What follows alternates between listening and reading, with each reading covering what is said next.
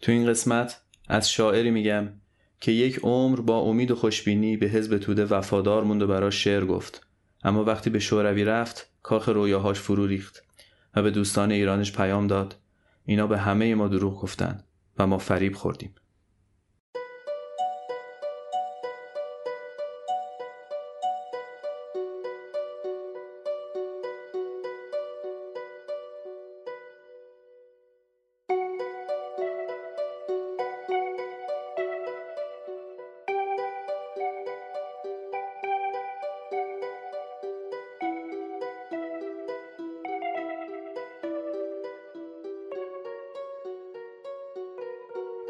شما دارید به پادکست ریرا گوش می‌کنید. من سامان جواهریان هستم و توی هر قسمت این پادکست یک شعر معاصر می‌خونم و درباره اون شعر و شاعرش و سبک و دورش حرف می‌زنم. این قسمت دهم ریراست که در میانه مرداد 99 منتشر میشه. تو این قسمت شعر آرش کمانگیر سیاوش کسرایی رو می‌خونم. سیاوش کسرایی سال 1305 تو اصفهان به دنیا اومد اما خانوادش خیلی زود به تهران نقل مکان کرد. کسرایی در تهران به مدرسه رفت. تو دوره دبیرستان به گروه های ملیگرا نزدیک شد. در دانشگاه به تحصیل حقوق مشغول شد. از میانه های دهه 20 به حزب توده گرایش پیدا کرد. توی همین سالها بود که همراه سایه، شاملو و مرتزا کیوان حلقه رو تشکیل داد و به نیما نزدیک شد. درباره این حلقه و نوع شعر سیاسی و متعهدی که حاصل کارشون بود تو قسمت پنجم حرف زدم. کسرایی گرچه پیش از کودتا مجموعه شعری چاپ نکرد اما شعرهاش رو توی نشریات نزدیک به حزب توده چاپ می‌کرد. بعد از کودتای 32 مدت کوتاهی به زندان افتاد.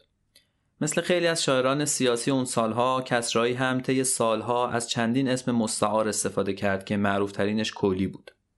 سال 36 اولین مجموعه شعر کسرایی به اسم آوا منتشر شد. ولی با انتشار آرش کمانگیر تو سال 38 بود که کسرایی شهرت و موفقیت کم نظیری رو تجربه کرد. کسرایی از شاعرهایی بود که در اوایل کارشون به اوج موفقیت می‌رسن. شمس لنگرودی تو کتاب تاریخ تحلیلی شعر نو میگه آرش کمانگیر معروفترین و فراگیرترین شعر نو فارسی از زمان پیدایش شعر نو تا سال 1357 بود.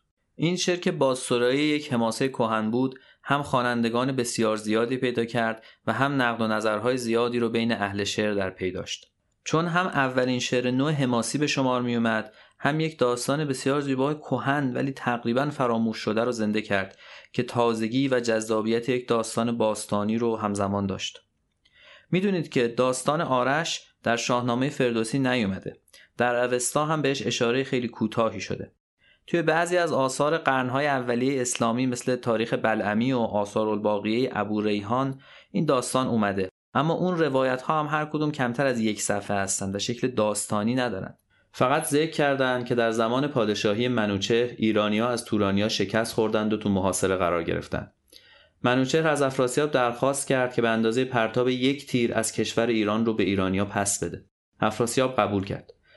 ای به منوچه روشی برای ساخت کمان یاد داد و آرش با اون کمان تیری پرتاب کرد که از کوههای البرز تا دورترین جای خراسان رسید.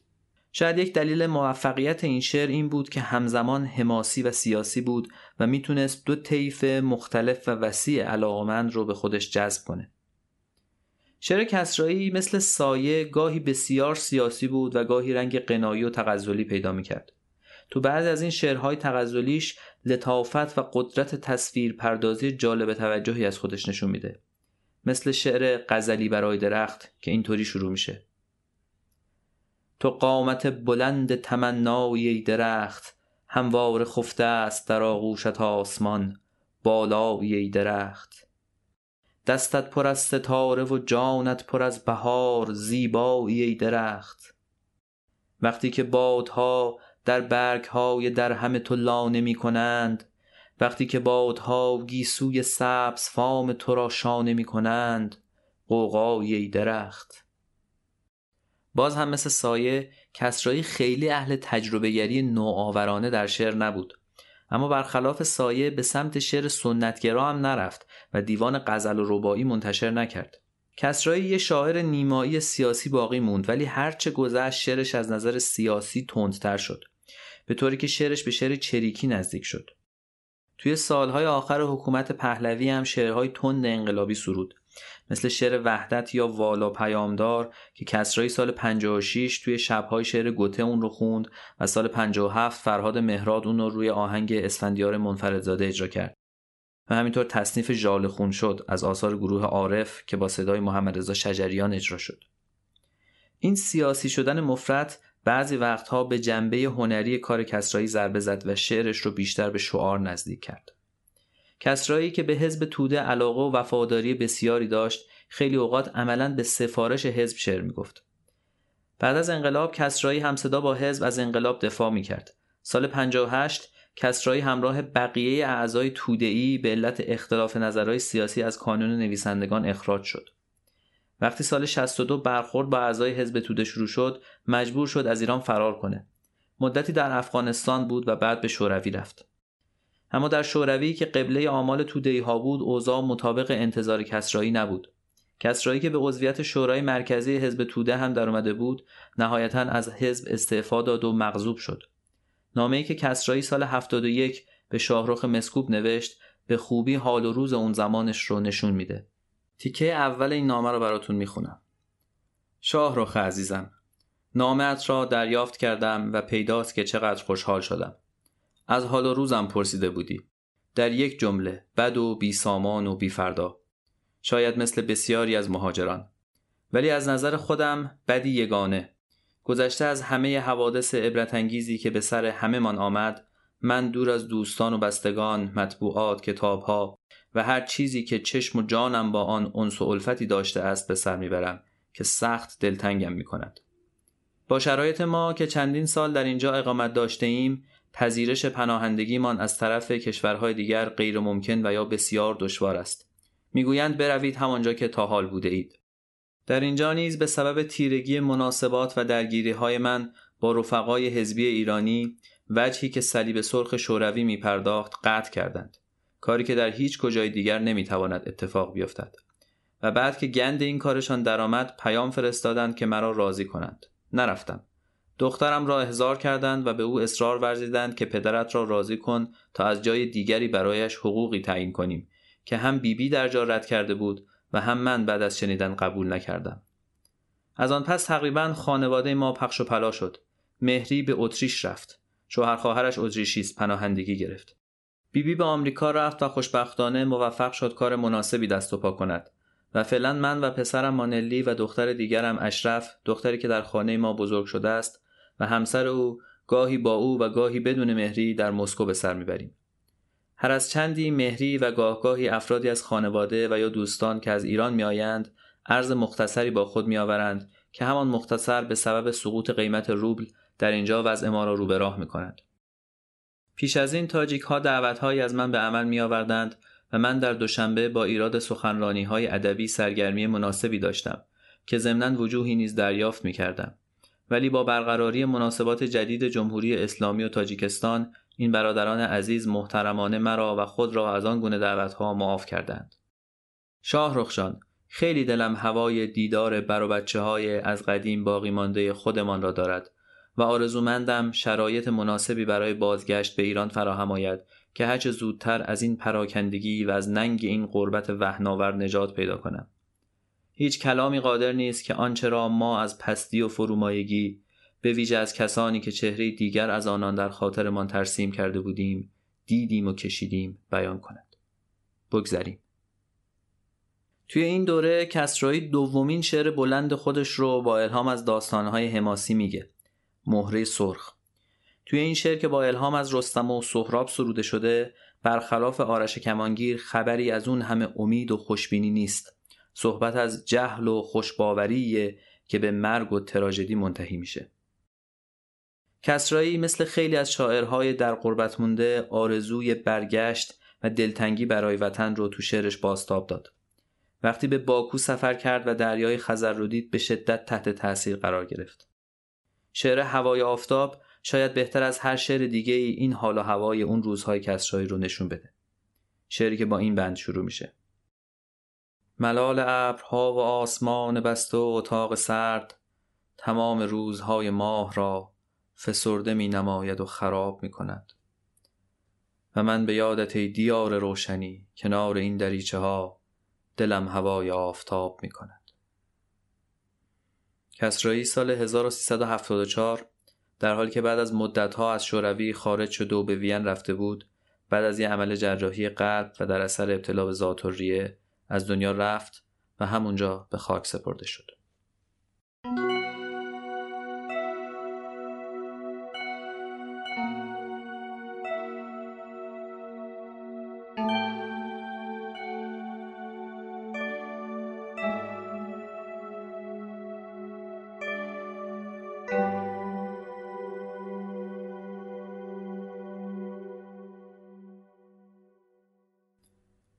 میبارد. برف میبارد به روی خار و خاراسنگ. کوه ها خاموش دره ها دلتنگ. راه ها چشم انتظار کاروانی با صدای زنگ. بر نمی‌شد گرز بام کلبه ها دودی یا که سوسوی چراغی گر پیامی من نمی آورد رد پاها گر نمی افتاد روی جاده ها لغزان ما چه می کردیم در که دل آشفته دم سرد؟ آنک آنک کلبه روشن روی تپه روبروی من. در گشودندم مهربانی ها نمودندم. زود دانستم که دور از داستان خشم برف و سوز در کنار شعله آتش قصه می‌گوید برای بچه های خود امون و روز. گفته بودم زندگی زیباست گفته و ناگفته ای بس نکته ها کینجاست آسمان باز آفتاب زر باغهای گل دشتهای بیدر و پیکر. سر برون آوردن گل از درون برف تاب نرم رقص ماهی در بلور آب بوی خاک عطر باران خورده در کهسار خواب گندمزارها در چشمه محتاب آمدن رفتن دویدن عشق ورزیدن در غم انسان نشستن پا به پای شادمانی های مردم پای کوبیدن. کار کردن کار کردن آرمیدن. چشم انداز بیابان های خشک و تشنه را دیدن. جرعه هایی از سبوی تازه آب پاک نوشیدن. گوسفندان را سهرگاهان به سوی کوه راندن. هم نفس با بلبلان کوهی آوار خواندن در تل افتاده آهو بچگان را شیر دادن نیم روز خستگی را در پناه در ماندن گاه گاهی زیر سقف این سفالین بام های مه گرفته قصه های در همه غم راز نم نم های باران ها شنیدن. بیتکان گهواری رنگین کمان را در کنار بام دیدن. یا شب برفی پیش آتش ها نشستن دل به رؤیاهای دامنگیر و گرم شعله بستن. آری آری زندگی زیباست.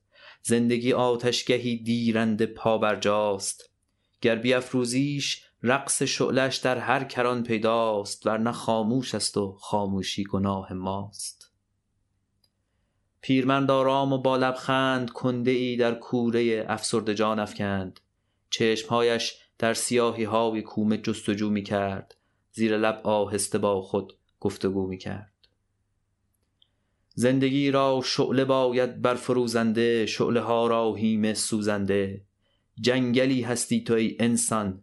جنگلی رویده آزاده. بی قفکنده روی کوه ها دامن. آشیان ها بر سرانگشتان تو جاوید. چشمه ها در سایبان های تو جوشنده. آفتاب و باد و باران بر سرت افشان جان تو خدمتگر آتش سربلند و سبز باشه جنگل انسان. زندگانی شعله می خواهد صدا سر دادم و روز شعله ها را هیمه باید روشنی افروز.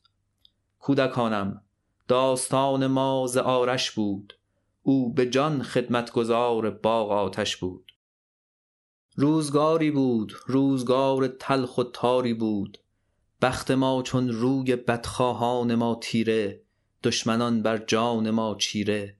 شهر سیلی خورده هزیان داشت بر زبان بس داستانهای پریشان داشت.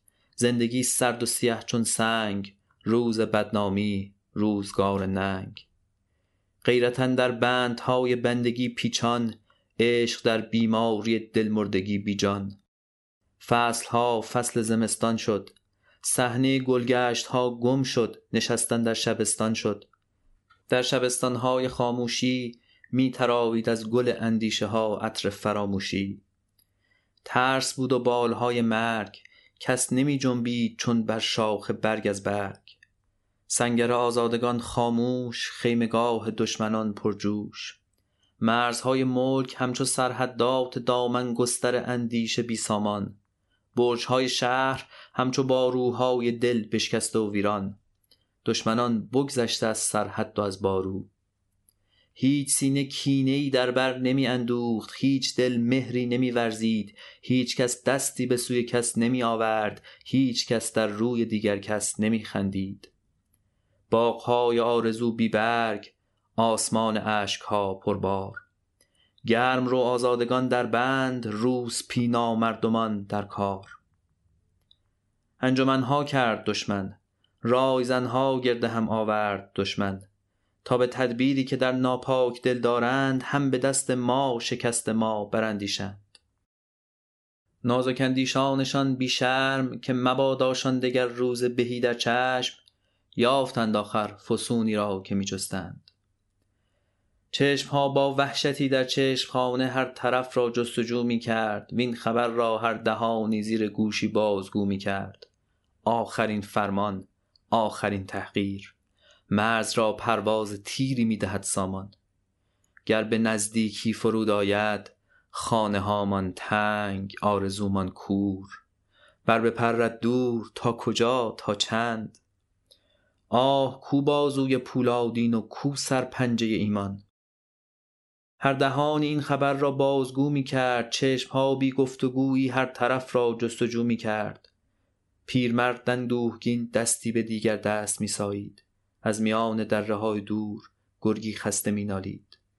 برف روی برف می بارید. باد بالش را به پشت شیشه می مالید. صبح می آمد پیرمرد آرام کرد آغاز. پیش روی لشکر دشمن سپاه دوست دشت نه دریایی از سرباز. آسمان الماس اخترهای خود را داده بود از دست. بی نفس می‌شد سیاهی در دهان صبح. باد پر میریخت روی دشت باز دامن البرز. لشکر ایرانیان در اضطرابی سخت در داور. دو دو سه سه به پچ پچ گرد یکدیگر. کودکان بر بام دختران بنشسته بر روزن. مادران غمگین کنار در. کم کمک در اوج آمد پچ پچ خفته.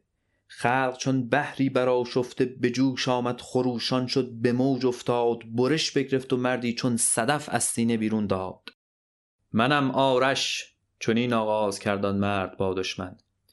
منم آرش سپاهی مردی آزاده. به تنها تیر ترکش آزمون تلختان را اینک آماده. مجوییدم نسب فرزند رنج و کار گریزان چون شهاب از شب چو صبح آماده دیدار. مبارک باد آن جامه که اندر رزم پوشندش گوارا باد آن باده که اندر فتح نوشندش. شما را باده و جام گوارا و مبارک باد. دلم را در میان دست می‌گیرم و می افشارمش در چنگ. دل این جام پر از کین پر از خون را دل این بیتاب خشم آهنگ. که تا نوشم به نام فتحتان در بزم که تا کوبم به جام قلبتان در رزم که جام کینه از سنگ است به بزم ما و رزم ما سبو و سنگ را جنگ است. در این پیکار در این کار دل خلقی است در مشتم امید مردمی خاموش هم پشتم. کمان کهکشان در دست کمانداری کمانگیرم شهاب تیز رو تیرم ستیق سربلند کوه مأوایم به چشم آفتاب تازه رس جایم. مرا تیر است آتش پر مرا باد است فرمان بر. ولیکن چاره را امروز زور و پهلوانی نیست رهایی با تن پولاد و نیروی جوانی نیست. در این میدان بر این پیکان هستی سوز سامانساز پری از جان بباید تا فرو ننشیند از پرواز. پس آنگه سر به سوی آسمان بر کرد به آهنگی دگر گفتار دیگر کرد. درود ای پس این صبح سحر بدرود که با آرش تو را این آخرین دیدار خواهد بود. به صبح راستین سوگند به پنهان آفتاب مهربار پاک بین سوگند که آرش جان خود در تیر خواهد کرد پس آنگه بی درنگی خواهدش افکند. زمین می‌داند این را آسمان ها نیز که تن بی عیب و جان پاک است نه نیرنگی به کار من نه افسونی نه ترسی در سرم نه در دلم باک است. درنگ آورد و یکدم شد به لب خاموش نفس در سینه ها بیتاب می‌زد جوش. ز پیشم مرگ نقابی سهمگین بر چهره می آید به هر گام هراس مرا با دیده خونبار می پاید. به بال کرکسان گرد سرم پرواز می گیرد به راهم می نشیند راه می بندد به رویم سرد می خندد. به کوه و دره می ریزد تنین زهر خندش را و بازش باز می گیرد. دلم از مرگ بیزار است که مرگ اهرمن خو آدمی خار است. ولی آندم که زندوهان روان زندگی تار است ولی آندم که نیکی و بدی را گاه پیکار است فرو رفتن به کام مرگ شیرین است. همان بایسته آزادگی این است. هزاران چشم گویا و لب خاموش مرا پیک امید خیش می‌داند. هزاران دست لرزان و دل پرجوش گهی میگیردم گه پیش میراند. پیش می آیم دل و جان را به زیورهای انسانی می آرایم. به نیرویی که دارد زندگی در چشم و در لبخند نقاب از چهره ترسافرین مرگ خواهم کند. نیایش را دو زانو بر زمین بنهاد به سوی قله ها دستان زهم بکشاد برا ای آفتاب ای توشه امید برا ای خوشه خورشید. تو جوشان چشمه ای من تشنه بیتاب. برا سرریز کن تا جان شود سیراب. چو پا در کام مرگی تند خو دارم چو در دل جنگ با اهریمنی پرخاش جو دارم به موج روشنایی شستشو خواهم ز گلبرگ تو ای زرین گل من رنگ و بو خواهم. شما ای قله های سرکش خاموش که پیشانی به تندرهای سهمانگیز میسایید که بر ایوان شب دارید چشم انداز رویایی که سیمین پایه های روز زرین را به روی شانه میکوبید که ابر آتشین را در پناه خیش می‌گیرید. غرور و سربلندی هم شما را باد. امیدم را برافرازید چو پرچم ها که از باد سحرگاهان به سر دارید. غرورم را نگه دارید به سان آن پلنگانی که در کوه و کمر دارید. زمین خاموش بود و آسمان خاموش. تو گویی این جهان را بود با گفتار آرش گوش. به یال کوه ها لغزید کم کم پنجه خورشید هزاران نیزه زرین به چشم آسمان پاشید. نظر افکند آرش سوی شهرآرام کودکان بر بام دختران بنشسته بر روزن. مادران غمگین کنار در مردها در راه. سرود بی کلامی با غمی جانکاه ز چشمان بر همی شد با نسیم صبح دم همراه. کدامین نغمه می ریزد؟ کدام آهنگ آیا می تواند ساخت؟ تنین گام های استواری را که سوی نیستی مردانه می رفتند. تنین گام هایی را که آگاهانه می رفتند. دشمنانش در سکوتی ریش خندامیز راه وا کردند. کودکان از بام ها او را صدا کردند. مادران او را دعا کردند. پیرمردان چشم گرداندند. دختران بفشرده گردن ها در مشت همراه او قدرت عشق و وفا کردند. آرش اما همچنان خاموش از شکاف دامن البرز بالا رفت و از پی او پرده های اشک پی در پی فرود آمد. بست یکدم چشمهایش را عمو نوروز. خنده بر لب غرقه در رؤیا. کودکان با دیدگان خسته و پی‌جو در شگفت از پهلوانی ها شعله های کوره در پرواز باد در غوغا شامگاهان راه جویانی که می جستند آرش را به روی قله ها پیگیر باز گردیدند بی نشان از پیکر آرش با کمان و ترکشی بی تیر آری آری جان خود در تیر کرد آرش کار صدها و صد هزاران تیغه شمشیر کرد آرش.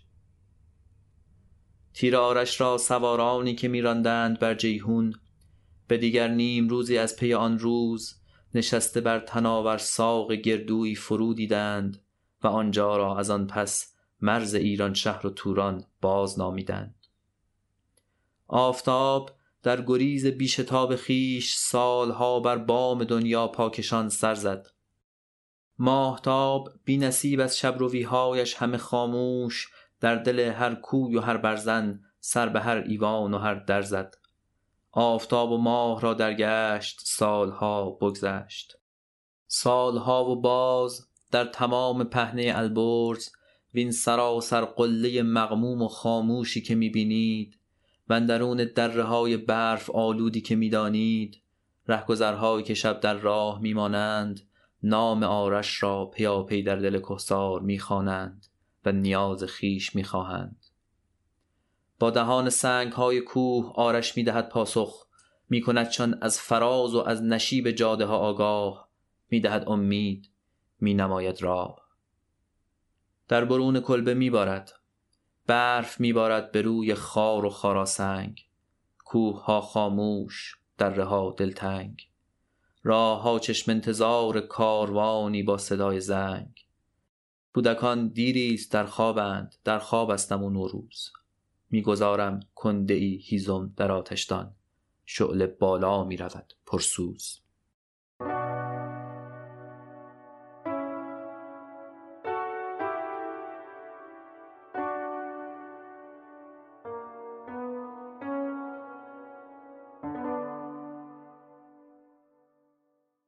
بخش اول شعر از زبان کسی روایت میشه که در سرمای یک شب برفی کلبه ای رو می‌بینه و واردش میشه و در اونجا می‌بینه که امون و روز مشغول قصه گویی برای بچه هاست.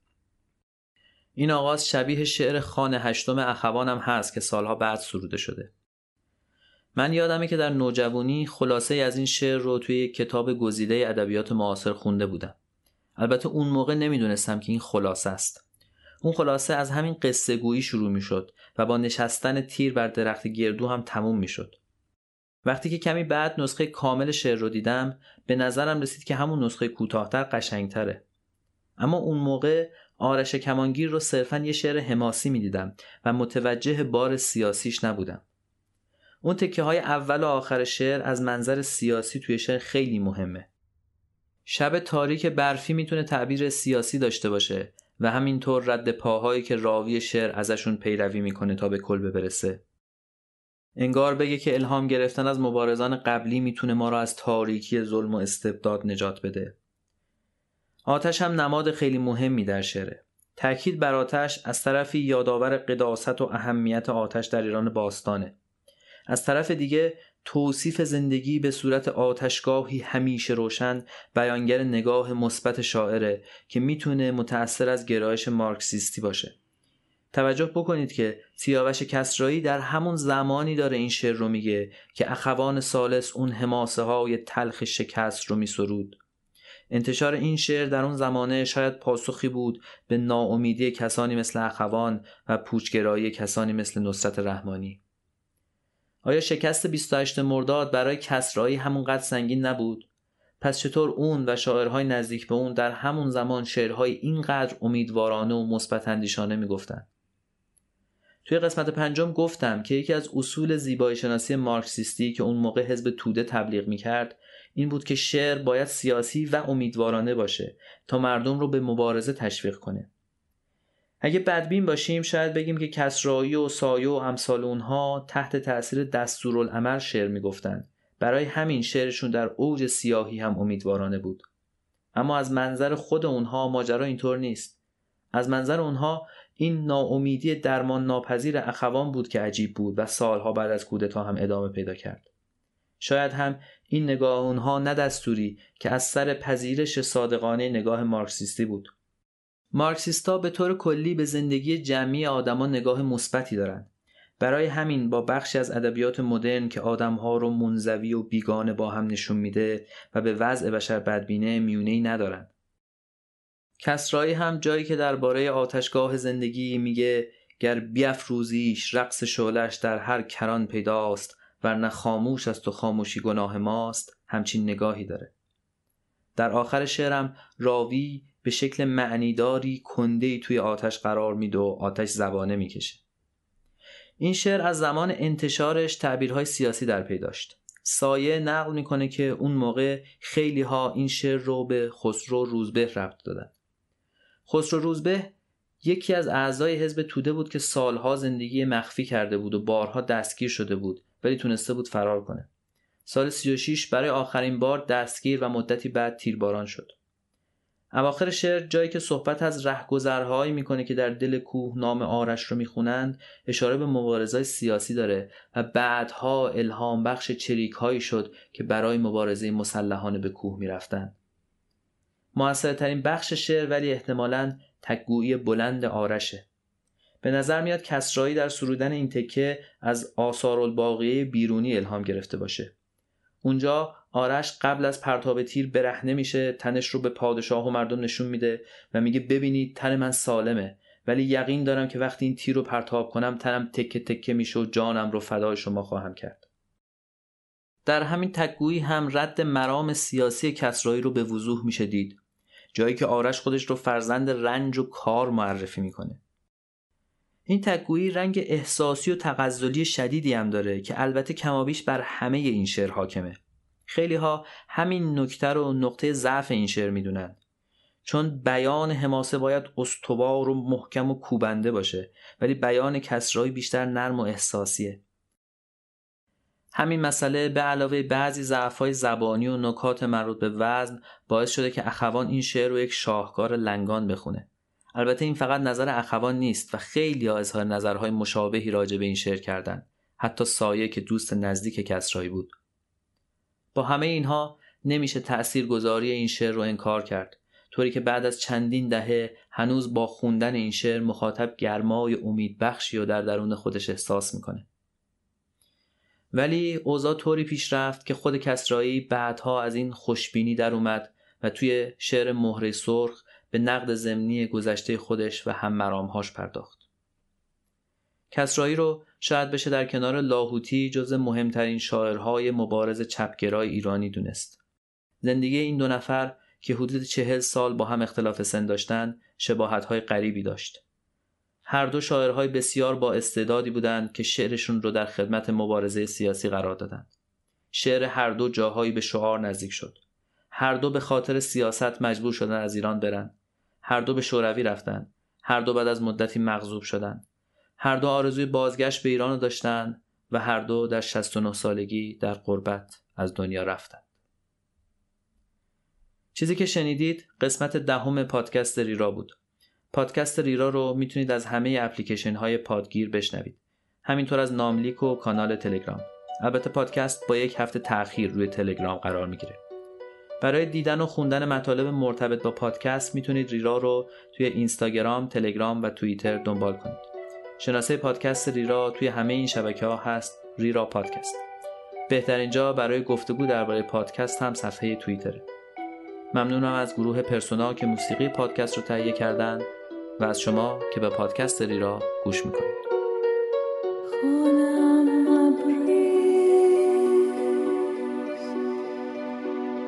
sarah